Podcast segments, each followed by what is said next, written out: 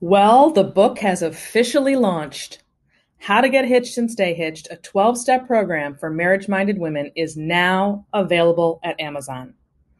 And hang tight before you forward through this because this book may not exactly be what you think it is. Let's face it, folks, America is single.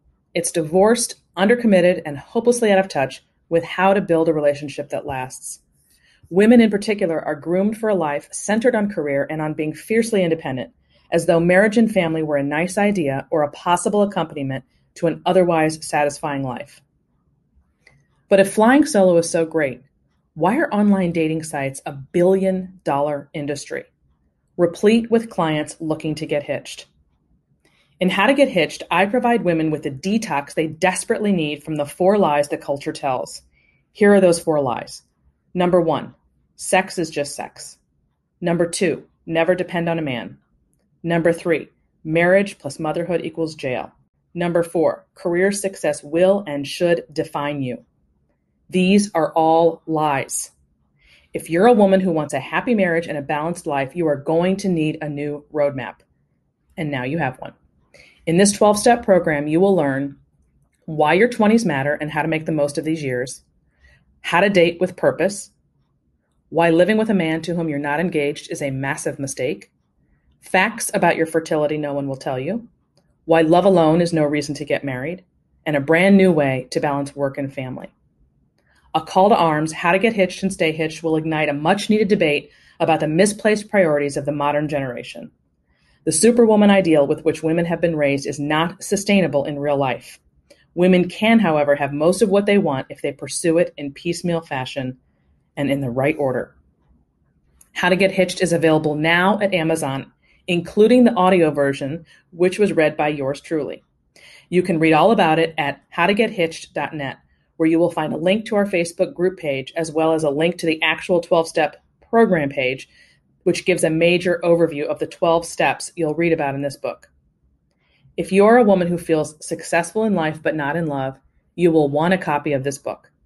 If you are the parent of a single adult daughter and you want her to have a roadmap for a life that doesn't encourage her to wait for marriage and family until the last possible moment, under the guise that there will be a pot of suitable young men waiting on the sidelines, which you and I both know there won't be, you will want to buy and give her a copy of this book ASAP. Again, just go to howtogethitched.net and you'll find everything you need to know there. And now, on with the show.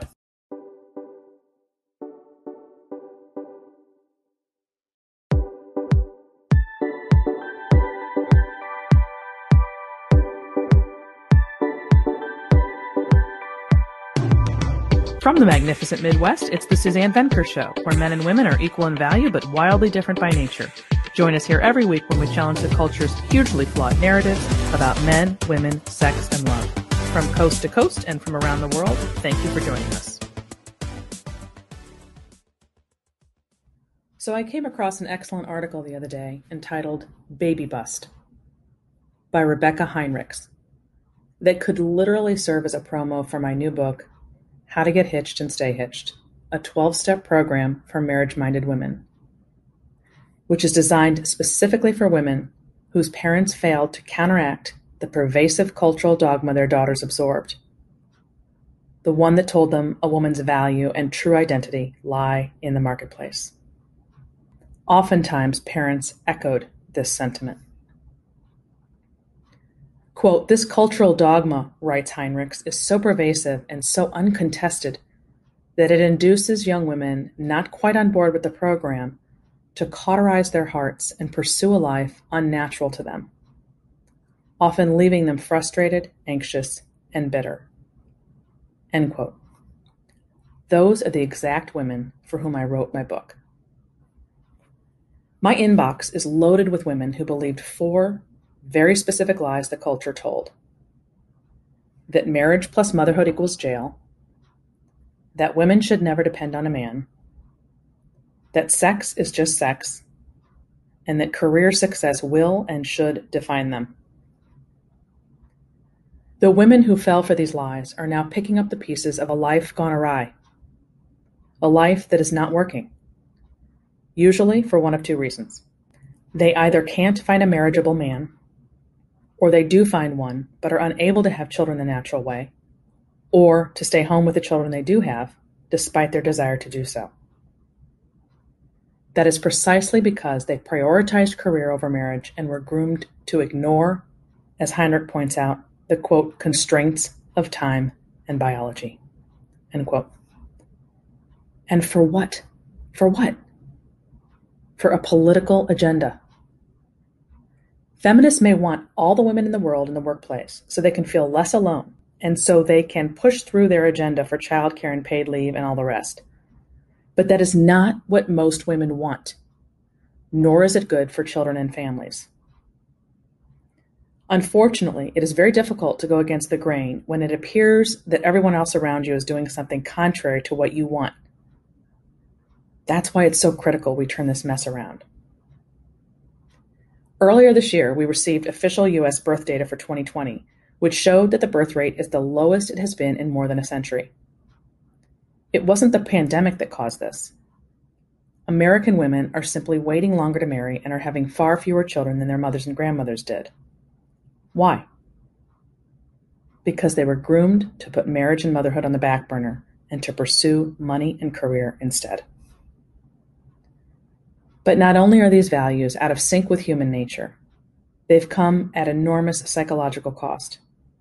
For men, for children, for families, for society, and yes, even for women. No one's getting what they need or want. For one thing, most young people today are accruing a boatload of student debt. The idea being that they can always pay it off later. But by the time women are making enough money to even think about paying off their debt, their priorities have changed. They want a baby, and they want to be with their baby. Having been encouraged to view education and career so myopically, they've created a mess. If they're in a serious relationship in college or shortly thereafter, they wind up in competition with their boyfriends because they don't know whose career should take precedence. They start making all of their decisions about the future based solely on financial matters. But there's so much more than money to consider when mapping out a future with someone. That doesn't mean money doesn't matter, it just means it's only part of the package. So many young people aren't taking into account what kind of life they want because they're so honed in on the financials. What is the ultimate goal? What do you want your life to look like down the road? Because you need to consider the trade offs you'll be making down the line if you want to create a life that works. For example, do you want to be a career woman or do you want to be a woman with a career? Meaning, is your life going to be centered around work or will you have a smaller career that will orbit around your family and will allow you to be available, both physically and emotionally, as a mother? Knowing this in advance is crucial. If you're in a relationship that's heading towards marriage and you know you want your life to revolve around family, then you need to follow your man's career path, not yours, because his is going to feed the family, if only for a short period of time. And don't spend all the money you both earn in advance of having kids. Live on one income even before you have to. And this will give you options. I can't tell you the number of older women who tell me they wish someone had told them when they were younger the kinds of things I tell women. Like the fact that your life will look very different to you in 10 years. What you thought was so important at 22 will feel significantly less important at 32. Stop moving through the world, making decisions about love and money and career, as if your priorities won't change, and as if your body is no different from a man's. It is different so will be your choices and desires. You will most likely have a very hard time leaving your baby and will want to stay home for a period of time. You will want to nest and you will take on the emotional load at home because you are, in fact, not a man. You're a woman. And none of this amounts to oppression. It's a gift. At 53, I've had a great career as an author and coach that I was able to carve out in piecemeal fashion I've been on hundreds of radio shows and countless television programs, and I've spoken to crowds large and small. And not a single aspect of any of it has been more gratifying than being a mother. I thought it was time someone told you that. I implore you to reject the lies society has fed you. Do the exact opposite of what you've been taught to do. Put marriage and motherhood at the center of your life and fit everything else in around that. Find your person and start a family sooner rather than later. The marketplace will always be there. And all too often, what people start out doing in their 20s, they don't end up doing in their 40s anyway. You have a very long time in which to accomplish your goals. Women live longer than ever, and the internet provides endless opportunities for women who put family first to find professional endeavors they can do from home. Your body also has a timetable of its own, so work within that framework. Make finding a life partner the priority. It isn't marriage that will change your plans as much as it is children. So if you want to put off having a family for a while, fine. But get the marriage thing down, as this will be significantly harder to do down the line. Delayed marriage benefits men, not women. As men get older, they become more eligible, not less, because they are more likely to have found their professional footing. Just at the same time when women start to look for a man on whom they can depend. Women just don't become more eligible with age. Which is not to say you can't find a good man who's financially stable and who doesn't have kids when you're in your 30s.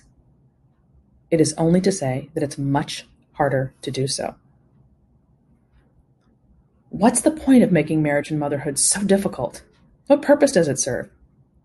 If you want to stay focused on your career, you can still do that when you're married. It's children who will throw a wrench in those plans, which is as it should be because it's totally worth it. And if you plan ahead and you're flexible, it can all work out. Now, I know there's much more to this conversation, and we will have it in the coming months. So if you have a question or a comment for me, you can always email me at suzanne at thesuzannevenkershow.com. I will address your emails in a later episode. And that ends this hour of the Suzanne Venker Show. Don't forget to continue the conversation on Facebook by typing in the Facebook search bar, The Suzanne Venker Show. Also, please recommend this podcast to one friend you think would enjoy it, and don't forget to leave us a review on whatever platform you're now using. Finally, if you have a question or comment for me, you can email me at suzanne at thesuzannevenkershow.com. Thanks for listening, everyone. Have a great week.